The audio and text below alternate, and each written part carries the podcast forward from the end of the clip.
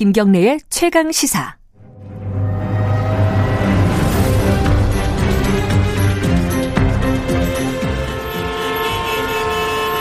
GPS가 연결되었습니다.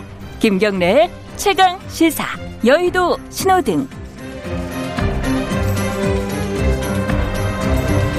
한 주간에 화제가 됐던 정가 인물을 집중 탐구해보는 시간입니다. 주간 인물 토크쇼. 여의도 신호등 오늘도 두 분 나와 계십니다. 현근택 변호사님 안녕하세요. 네 안녕하세요. 김태현 변호사님 안녕하세요. 어, 안녕하세요.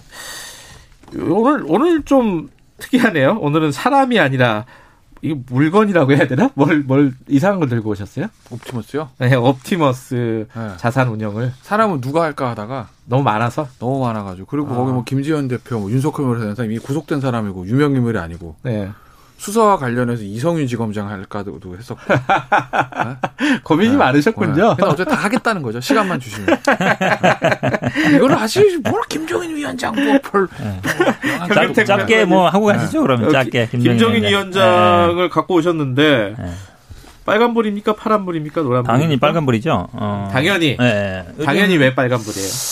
일단은 뭐 처음에 들어올 때도 좀 어려웠는데 네. 처음 어찌 보면 약간 위기인 것 같아요 리더십에. 첫 시험대? 예, 예. 왜냐하면 이게 결국은 김정인 비대위원장이 들어올 때 내년 이제 보궐선거를 갖고 들어온 거잖아요. 네. 그당 처음에는 아마 이제 부산시장만 염두에 뒀다가 이제 서울시장도 음. 나왔는데 결국은 선거의 승패와 본인의 어쨌든 진퇴와도 관련이 돼 있거든요.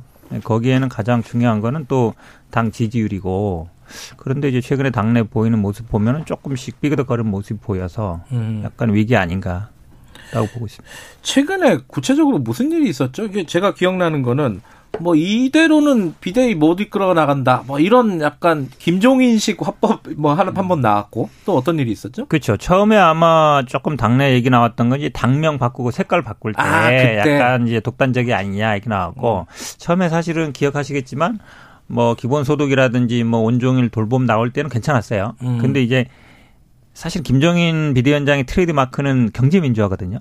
근데 이제 경제 3법 얘기 나오면서 약간 이제 주영 원내대표라든지 당내 중진들과 약간 이견이 있는 거 아니냐 이게 나오다가 최근에 또 이제 뭐 국회 이제 국정감사 하다 보니까 상임위원장을 이제 18대 0으로 한 게 이제 비대 김정인 비대위원장 선택이다 이러면서 이제 중진들은 어찌 보면 좀 상임위원장도 하고 국감에서 좀 이렇게 조금 뭐라 그럴까요? 증인도 좀 소환하고 조금 뭔가 이제 폼도 잡고 해야 되는데 그게 전혀 안 되고 있잖아요. 그러니까 원외 비대위원장이다 보니까 이 국회의 이 국감이라든지 이런 상황에서 거의 별로 역할이 없는 거 아니냐. 이게 어찌 보면 약간 기시감이 있죠. 예전에 황교안 대표 나경원 원내대표 할 때 그때도 보면 약간 있었거든요. 황교안 음. 대표는 약간 자꾸 밖으로 나가려 그러고 나경원 원내대표는 원내에서 뭔가 해야 된다 이런 음. 입장이고 이런 모습이 저는 결국은 원내 지도부와 아, 원외인 아, 비대위원장의 어떤 그런 약간 언매치한 상황이 결국은 지지율도 별로 오르지도 않고 결국은 지지율이 오르지 않으면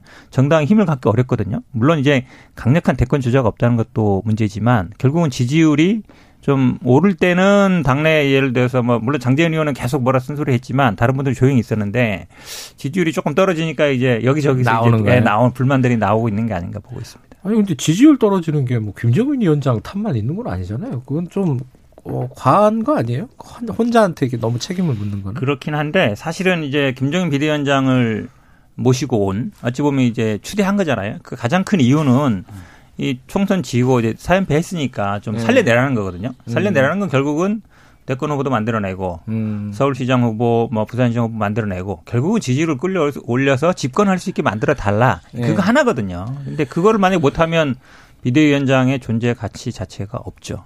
김태현 변호사께서는 오늘 왜 이렇게 조용하십니까? 아, 말씀하시고. 별로 별로 할 말이 없어요? 말하기도 싫어요. 아니, 다, 뭐다 이런 맞는 얘기니까 아, 그런데 뭐 뭐. 이런 걸 맞아요.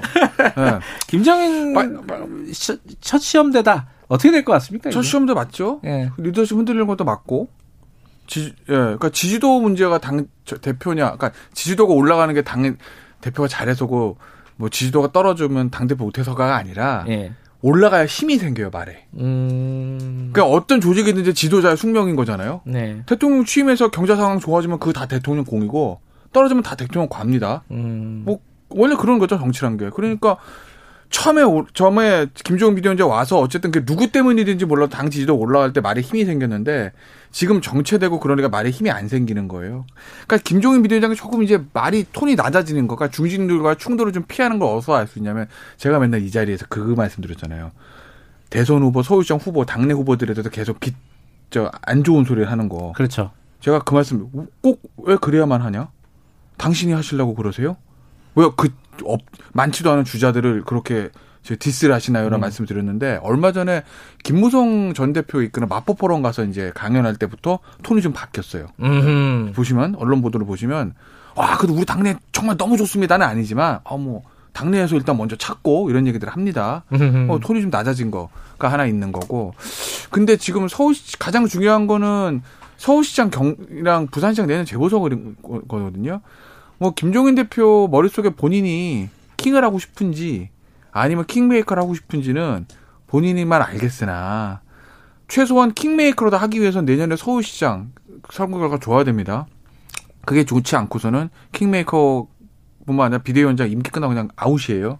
그렇기 때문에 김종인 비대위원장이 지금 굉장히 거기에 지금 저 사활을 걸고 있는 건데 지금 최근에 국민의힘 당내 분위기를 보면 그리 좋지 못하죠.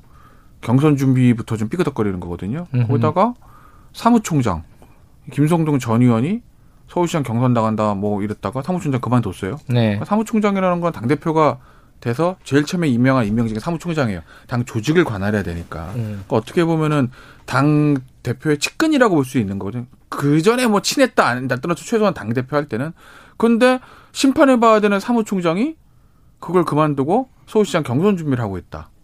그럼 이 과정에서 김종인 대표의 위원장의 리더십은 흔들 수밖에 없는 거죠 현재로서는. 음. 굉장히 중요한 지적이에요. 사실은 당을 아시는 분들은 당 사무총장이 사실은 선거를 총괄하거든요. 선거 대책 본부장을 맡아요. 실물들을 다 하는 건데 그런 분이 나가서 나가겠다? 그럼 제초에 하지 말았어야 돼요. 음, 하- 음. 네. 음. 근데 재밌는 현상이 제가 최근에 사실은 뭐 국민의힘 쪽에 아시는 분은 많지 않은데 이렇게 방송에서 가끔 만나는데 얘기 들어보면 다 생각이 있어요. 서울시장, 부산시장. 그리고 김정은 위원장을 다 자기 자기 보고 다 나가라고 했대요. 그런 분들이 되게 많아요. 그러니까 다 제가 보기에는 아마 후보가 굉장히 많아질 것 같은데. 아, 부상은 지금 20명 소리 나오잖아요. 그러니까 서울도 아, 그래요. 서울도 대부분 보니까 뭐 수만 10명도 넘을. 것 같아 보니까 다 자기 보고 그러니까 김정인 비대위원장이 이 판을 좀 키우고 싶은 생각이 있는 거예요. 그러니까 다 1대1로 만나, 만나서 다 나가라고 권유를 하는 것 같아요. 뭔가 어찌 보면 굉장히 아, 이거를 서울시장 선거라든지 부산시장 이겨야 되겠다 이런 생각 많은 것 같은데 사실은 약간 과거 방식이에요. 왜냐면 이게 예전에는 이게 낙점해가지고 너 나가 이러면 이제 되잖아요. 후보가 되는데 지금 그게 아니거든요. 지금 뭐 미스트롯 방식 여론 나오는 거 보면 결국 국민들이 아니면 서울 시민들이나 부산 시민들이 아 이 사람을 우리가 시장으로 좀 해야 되겠다. 이전 어떤 여론이 모여야 되거든요. 그런 거 없이 그냥 당 대표라는 분이 그냥 어, 너 한번 나가면 좋겠다. 이렇게 해서 될 것 같진 않거든요. 사실은 음. 근데 그런 부분이 조금 약간 과거 방식 아닌가. 그러니까 여의도 자르라는 방식이 여지 보면 조금 위기시기나 아니면 과거에는 통했을지 모르겠는데 지금처럼 약간 대중 정치 아니면 국민들이 이제 오픈된 정치 하는 데서는 좀 안 맞는 게 아닌가 이런 생각도 들어요. 사람이 과거 사람인데 과거 방식도 좀 있겠죠. 근데 아마 김종, 그러니까 제 개인 생각이에요. 김종인 비대위원장이 서울시장, 대선보다 이제 서울시장이 제일 중요하니까, 현재로서는. 그러니까 서울시장을 이겨야 국민의 입장에서 대선도 바라볼 수 있는 거거든요, 사실은. 그러니까 제가 말씀드린 저도 굉장히 근소하게 져야지, 뭐, 크게 지고 이러면 뭐, 대선도 그냥 안녕이니까. 서울시장 후보 선택과 관련해서 제 개인 의견이에요. 김종인 비대위원장이 가장 선호하는 방식은 아마도 2011년 방식일 거예요. 안철수, 박원순, 단일화. 굉장히 극적이었잖아요. 그러니까 음. 방 밖에 있는 유력 시, 후보, 박, 유력 유명 인사 안철수, 박원순이라는 사람들끼리 둘이 합쳐가 둘이 아무도 그 다음에도 시키지 않았는데 박원순 제가 하겠습니다. 안철수 양보. 그 다음에 민주당 내에서 경선해가지고 박영선 등판. 박영선과 준칙 빼고 합니다. 박영선과 박원순의 여론조사 경선. 박원순 굉장히 드라마틱하고 극적이었고 등장 인물들도 다 거물들이었어요. 음. 그러니까 당시에 나경원 사실 나경원 의원 당시에 계속 전도 유망한 음. 저 정치인이었는데 지잖아요. 그게 뭐 당시에 뭐 피부과 의혹 있었지만 피부과 의혹 때문에 적겠어요? 그건 아니거든요. 음. 전체적 판 분위기 자체가 아마 그렇게 확 야당으로 당시 야당 넘어간 거란 말이에요. 아마 김종인 비대위원장 머릿속엔 그런 식으로 해서 붐압을 일으켜야 된다. 지금 어쨌든 서울시장은 박원순 시장의 문제로 보궐선거가 있는 거고 그리고 어쨌든 민주당과 국민의힘 지지도가 차이가 옛날만큼 큰 건 아니고 예. 그리고 지난 총선에서 서울시에서 괴멸하긴 했지만 전체 득표수를 보면 한 7% 정도 차이 나고 예. 그렇다고 보면 후보 과정에서 드라마틱하게 후보를 만들어내면 해볼 수 있다는 생각하고 있는 거예요. 저도 그 생각에 동의를 합니다. 다만 문제는 당 밖에 그런 후보들을 찾을 수 있느냐라는 걸까요? 그러니까 사람이 있어야지. 사람이. 그게 문제인 거죠. 그러니까 예. 예를 들어서 지금 뭐 김동연 경제부총리 얘기도 많이 하고 저도 개인적으로 김동연 경제부총리 서울시장 카드 굉장히 좋은 카드 생각을 하는데 안 나온다며요. 그게 이제 문제인 거고 음. 당시에 박원순 변호사는 정치를 하고 싶어하는 열망과 정치 꿈나무적인 것들이 있었어요. 근데 지금 김동연 경제부총리는 본인의 속마음 모르겠어요. 겉은 그건 아니라는 거죠. 그런 한계들이 좀 있다. 알겠습니다. 그러니까 사실은 뭐 구슬이 서말이라도 꿰야 보배가 되는 거죠. 후보 없이 뭐 선거를 어떻게 하겠습니까? 저는 아마 김태현 변호사는 이제 부산은 따놓은 당상이고 서울만 된다 이 생각 같은데 제가 보기에는 부산도 그렇지 않은 것 같아요. 왜냐하면 지금 부산 쪽 그 국민의힘 쪽 얘기 들어보면 이제 현역 불출마 방침을 정하면서 당내 논란이 많아요. 보니까 음. 왜 현역이 안 되냐. 이제 원에 있는 사람들이 하고 있고 그러니까 부산에도 진짜 많은 사람들이 있는데 아마 그 알겠습니다. 논란 정리가 이- 제가 보기에는 좀 쉽지 얘기 좀 것. 정리하고 옵티머스로 넘어가야 되는데 어, 정리하기 전에 서울시장 후보로 누가 나올 것 같습니까? 저요? 예. 국민의힘 쪽에서. 지금은 경선하는 수밖에 없어요. 그래서 부마 왜냐하면 그러니까 2011년도 좀 차이 2011년에 민주당에는 이해찬 한명숙이나 강한 힘을 가진 대표들이 있었잖아요. 그리고 기본적으로 야당에 강한 힘을 가진 대표가 있거나 여당 같은 경우가 청와대가 있거나 그러면 누구 하나 밀어가지고 찍어 그런 경선 방식이든 전략 공천이든 찍어가지고 만들어낼 수 있는데 지금 국민의힘에는 그런 힘은 없거든요. 그러니까 외부에서 좋은 사람이 있어도 찍어내릴 수가 없는 구조예요. 그럼 경선해야 되죠. 그리고 보궐선거란 게 사실 인지도가 굉장히 중요하다. 그렇게 보면 허, 글쎄요. 본인만 마음 먹으면 저는 그래도 오세훈 전 시장? 본인이 마음 먹으면. 댓글 나간다며요. 아, 본인이니까 본인이 마음 먹으면. 어. 저 개인적으로 필승 카드는 절대 안 되겠지만 유승민 전 대표. 필승 카드다. 뭐 그게 왜 또 필승이에요? 아니, 또? 어, 왔다 갔다 해. 한 아니, 사람만 아까 얘기해. 현실의 문제인 거가 앞에는. 그러니까 유승민 전 네. 대표 같은 건 절대 안 하겠지만 대구에 있는 왜냐면 굉장히 중도 개혁적인 이미지가 있으니까. 예. 근데 본인이 대선 가려고 그러죠. 더불어민주당도 필승 카드 있어요. 이게 사실은 이제 없어, 없어. 박원순 시장의 어떤 그런 문제로 한 거라서 사실은 뭐 당내 여성 후보를 내야 된다는 여성 후보. 사실 있죠. 음. 사실 없는 건 아니고. 근데 아마. 신인 뭐 그런. 특정보다는 아마 이게 언택트 시대이기 때문에 경선을 하더라도 과거처럼 막 이렇게 붐업하긴 쉽지 않은 상황이지 않은가로 봐요. 아마 기존 정치인들이 될 가능성이 더 많다고 알겠습니다. 라임 옵티머스로 넘어가죠. 시간 많이 줄었네. 아, 아니 뭐 길, 길, 길게 하죠 뭐 길게. 좋으시겠어요? 이게 라임 옵티머스 중에 라임보다 옵티머스가 심각하다? 김태현 변호사께서 이런 말씀하셨어요? 규모는 라임이 크죠. 그러니까 왜 옵티머스가 더 규모는 근데 네. 사기성이 옵티머스가 더 커요. 제가 봤을 때는. 사기성이 네. 둘 다 사기인데 뭐 아니, 또 다른 게. 있어요? 어. 라임은 어. 라임도 사기인데 네. 하다가 사긴 거고 천연을 하다가 아. 어, 큰일 났네. 어떡하지? 이런 거예요. 쉽게 얘기하면 돌려 막아야 되는데 이런 어. 건데 옵티머스는 그냥 시작부터 사기예요. 원래 얘네들은. 사기로 시작된 거다. 시작부터 음. 애초에 설정부터 운영까지 전부 다 사기 과정이 있기 때문에 예. 그래서 옵티머스가 조금 저는 개인적으로 더 심각하다고 본 거죠. 음. 규모도 규모지만 왜냐하면 처음에 공공기관 매출 채권 투자한다 그랬거든요. 연 5% 그럴 듯하죠. 왜냐하면 지금 퇴직자들 입장에서 보면 주식은 전문가가 아니고 부동산은 돈이 모자르고 대출도 막아놓고 금리 낮고 그럼 뭐해요? 연 5%면 솔깃하죠. 어, 이제 그다음에 5% 크죠. 예. 공공기관 매출 채권이 망하겠어요? 공공기관이? 그 투자했는데 알고 봤더니 대부업체에 투자했어요? 시행사에 투자했어요? 그 시행사도 뭐 제대로도 시행될 만한 물건 가진 데도 아니에요. 그 투자된 돈들이 시행사나 대부업, 뭐 대부업체도 잘만 운영하면 돈은 되죠. 네. 금리 얼마 많이 받으니까. 근데 대부업체하고 시행사에 투자한 돈들이 고선에 빠졌어요. 저수지로.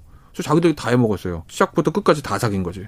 제가 봤을 때는. 음, 그런 차원에서 네. 옵티머스가 네, 라임보다 더 네, 심각한 그리고 이제. 얼마 전에 음. 대통령이 이거 명명백백하게 밝혀라. 뭐 이렇게. 검찰서에 협조하라. 협조하라. 예. 뭐 대통령으로서 원론적인 얘기고 당연히 국가주도 해야 되는 얘기인데 이거는요. 소위 말해서 우리 쉴드 친다고 그러잖아요. 이 쉴드 쳐도 될 문제 아닙니다. 여당도 음. 마찬가지예요. 있는 그대로 가야 돼요, 이거는. 그러니까 얼마 전에 홍익표 민주정치연구장이 이 방송 나와서 이 자리인가 저 자리인지 모르겠 그 말씀 하셨잖아요. 그 자리예요. 이 자리죠. 권력형 게이트로 갈 수도 있다. 물론 그렇죠. 지금은 금융 사기고 지금은 금융 사기 아니지만 이건 이거는 하다 보면 갈수록 그러니까 나오면 나오는 대로 가야 된다는 거거든요. 그게 여당 고위직으로서 맞는 발언이다. 예를 들어 추미애 장관처럼 예? 아, 오늘도 추미애 장관입니다. 추미애 장관 국정감사 나와서 내가 문건 보도 받았는데 허위입니다. 아니에요. 요거라든지 김태년 원내대표처럼 권력형 게 아니다가 단정질 문제 아니라는 거예요. 음. 나오면 나온 대로 가야 돼 이거는. 금융사기도 시작합니다. 주범도 다 잡아넣어야 돼요. 금융사기 자체. 그 다음에 거기 뒤를 봐준 금감원. 그 다음에 판매한 어떤 판매사 문제 다 가야 됩니다. 만약에 이게 뭐 청와대 관계자 등 민주당 관계자 등 뭐 야당 국회의원도 마찬가지고 누구든지 관련돼 있으면 이거는 있는 대로 가야지 조금이라도 비호하라고 해서 될 문제는 아닌 거다. 음. 왜? 서민들 돈이 5천억이 날라갔으니까. 저도 뭐 이 정도 저 의견에 동의해요. 왜냐하면 이 아마 투자자들이 한 2, 3천 명 되고요. 지금 피해액이 뭐 아마 그때 펀드로 모은 돈이 1조 2천억 정도 되는데 판매 중단된 게 5천억 정도 되잖아요. 그러니까 이게 조국 전 장관 때 이 사모펀드는 사실은 조국 전 장관이나 부인이나 다 교수예요. 이분들이 제가 뭐 교수분들을 무시하는 게 아니라 이런 분들이 막 배후에서 조정해가지고 막 사모펀드를 굴리고 운영하고 막 투자하고 이거는 어찌 보면 아, 소설일 가능성이 많아요. 그분들이 막 경제를 이렇게 잘 알거나 아닌데. 근데 이거는 사실 실체가 있는 거잖아요. 음. 규모도 있고, 그리고 피해자들이 많아요. 그리고 지금 나오는 얘기들이 어찌 보면 지금 얘기처럼 뭐 청와대 행정관이라든지 또 아니 지금 구속된 분들이 어찌 보면 뭐 저도 이거는 철저하게 수사하는 수밖에 없다라고 봐요. 근데 네. 이제 사실 지금 김태현 변호사께서 말씀하신 이 부분에 대해서는 뭐 현근택 변호사 말씀처럼 다들 동의하는 부분일 거예요. 근데 이제 정치적인 쟁점은 지금 이걸 권력형 게이트로 규정을 해가지고 어 정쟁화하는 게 맞느냐. 음. 근데 이제 여기에 대한 인식 차이가 좀 있는 거죠. 아, 근데 이런 네. 거 이런 거예요. 그러니까 야당의 시각에서 보면 네. 어쨌든 문건에 여당 관계자, 국회의원, 관계자, 언론계, 청와대 관계자 이름이 있다는 거잖아요. 나오죠. 음. 나오잖아요. 근데 그걸 가지고 그럼 야당 입장에서 보면은 당연히 권력행제들 의심을 가지고 음. 문제를 제기하는 거는 야당의 본성 아니겠습니까? 음. 아 예전에 박근혜 전 정부 이런 거 있었으면 민주당에서 안 그랬겠어요? 음. 당연히 이건 야당 입장에서 문제를 제기해야 되는 거고 네. 더군다나 지금 수사 주체가 예를 들어서 윤석열 총장 산하의 특별수사본부 만들어서 하고 있다면 지켜볼 수 있겠죠. 음. 근데 이성윤 주검장의 수사 행태를 보시자고. 제가 오늘 빨간불 후보였는데. 그러니까 비단 뭐 이성윤 지검장이 대통령의 뭐 대학 후배고 뭐 추미애 장관과 가깝고 이제까지 여당 수- 야당 시각에서는 네. 여당 수사를 뭉개고 이런 걸 떠나서 옵티머스 자체만 보고 판단을 하시자고요. 음. 옵티머스 자체만 보고 판단했을 때 여당 지금 검찰의 어떤 수사 지휘부의 어, 수사 의지를 의심하지 않을 수 있겠어요? 야당 입장에서 보면 음. 그렇잖아요. 자 권력형 게이- 게이트로 시간 없, 왜 그런지 다 설명해 드릴까 시간 없죠. 아니 여기까지만 하세요. 어, 그러니까. 어. 네. 짧게 짧게. 자 현, 현근택 변호사님. 제가 보기엔 뭐 검찰이 수사를 하는 것 같고요. 지금 어. 떤 18명 정도 검사를 투입했는데 계속 이제 왜 특수부에서 안 하냐 이러니까 아마 특수부 수사했던 분들을 투입한 것 같아서 저는 이게 근데 왜냐면 한두 명 관련된 게 아니라 피해자들이 많고 또 언론이 주시를 하고 있거든요. 주시를 하고 있어서 사실은 이걸 수사를 안 할 수 없는 상황이에요. 저는 그- 검찰이 이거를 뭐 그냥 묻고 간다. 왜냐하면 지금 그 문건도 보면 이 윤모 변호사라는 분하고 이모 대표라는 사람이 어찌 보면 지금 오늘도 뭐 재판이 있는지 모르겠는데 서로 약간 책임을 미루고 있거든요. 음. 그러다 보니까 이제 나온 문건이라 우리가 어떤 사건이 나왔을 때 한 문건이 진실이냐 아니냐 항상 쟁점이 돼요. 그게 항상 보면 리스트잖아요. 리스트가 문제가 되는데 저는 뭐 그 리스트는 저는 아마 이 나온 분들은 왜 나왔는지 해명을 하거나 아마 검찰에서 수사를 하면 밝혀질 부분이라고 보고 있습니다. 뭐 할 말이 많으신 것 같은데 김태현 변호사님 한, 네. 한, 한 말씀 듣고 그러니까 마무리하죠. 네. 수사 검사를 실무 검사 충원했는데 이런 대형 수사는요. 음. 수사 검사 몇 명 충원해서 될 게 아니라 지휘부가 중요하거든요. 이 지휘부란 거는 수사의 큰 그림도 그려야 됩니다. 언론 브리핑도 해야 됩니다. 가장 중요한 거. 이거는 여당뿐만 아니라 야당 쪽에서도 압박이 들어올 수밖에 없는 사건이잖아요. 정치적 외풍을 막아내야 됩니다. 윤석열 총장 그런 거 잘하잖아요. 그래서 이거 내가 봤을 때는 제가 봤을 때 이거 그냥 저는 특별수사본부 하는 게 맞다고 봐요. 아직 특검까지는 좀 무리겠지만 검찰 내에. 특별수사본부. 예. 수사본부장도 제 머릿속에 있습니다. 누군지 아실 건데. 한모 씨라고 아주 잘할 수 있는 사람이 있죠. 아, 네. 그거 안될 거예요, 아마. 아, 진천에 가 있는 한모 씨. 특별수사본부 이거는 계속 야당에서 얘기를 하는 부분인데. 이 정도는 저는 민주당도 받아도 된다고 그러니까 보는데. 하- 그거 만약 철저하게 수사를 해야 된다 그러면 그렇게 꺼- 뭐야 포장을 할 수도 있는 거 아닌가요? 설계를? 결국은 특별수사본부 함- 얘기하면은 네. 이제 다 지휘 빼고 검찰총장의 지휘만 받아라 그렇죠. 이렇게 갈수 네. 있어요. 근데 지금 윤석열 총장이 과연 또 어찌 보면 중립적으로 할 수 있느냐. 지금 어찌 보면 뭐 야권의 뭐 강력한 대권 서로 후보긴 못 하고 믿어가지고. 그렇죠. 그러다 네. 보니까 제가 보기엔 지금 네. 상태에서는 수사를 하는 게 맞고 네. 이게 만약에 부족하거나 뭐 이랬을 때는 하는 게 총장은 맞는 것이지 얘기처럼 알겠습니다. 유석열 총장을 직할 체제로 만들어 수사하라. 제가 보기에 그러면 본인의 약간 별도로 얘기도 그럼 들어가는 장관이랑 거죠. 같이 보고 받으면 되잖아요. 이 불신. 시대에 살고 있는 우리의 네. 모습을 보여주고 있습니다. 그럼 특검 하시는 거 어떨까? 특검도 제가 머릿속에 짜놨는데. 근데 근데 여기까지 듣겠습니다. 고맙습니다. 예, 고맙습니다. 고맙습니다. 예의도 신호등 김태현 변호사, 형은택 변호사였습니다. 지금 시각은 8시 50분입니다.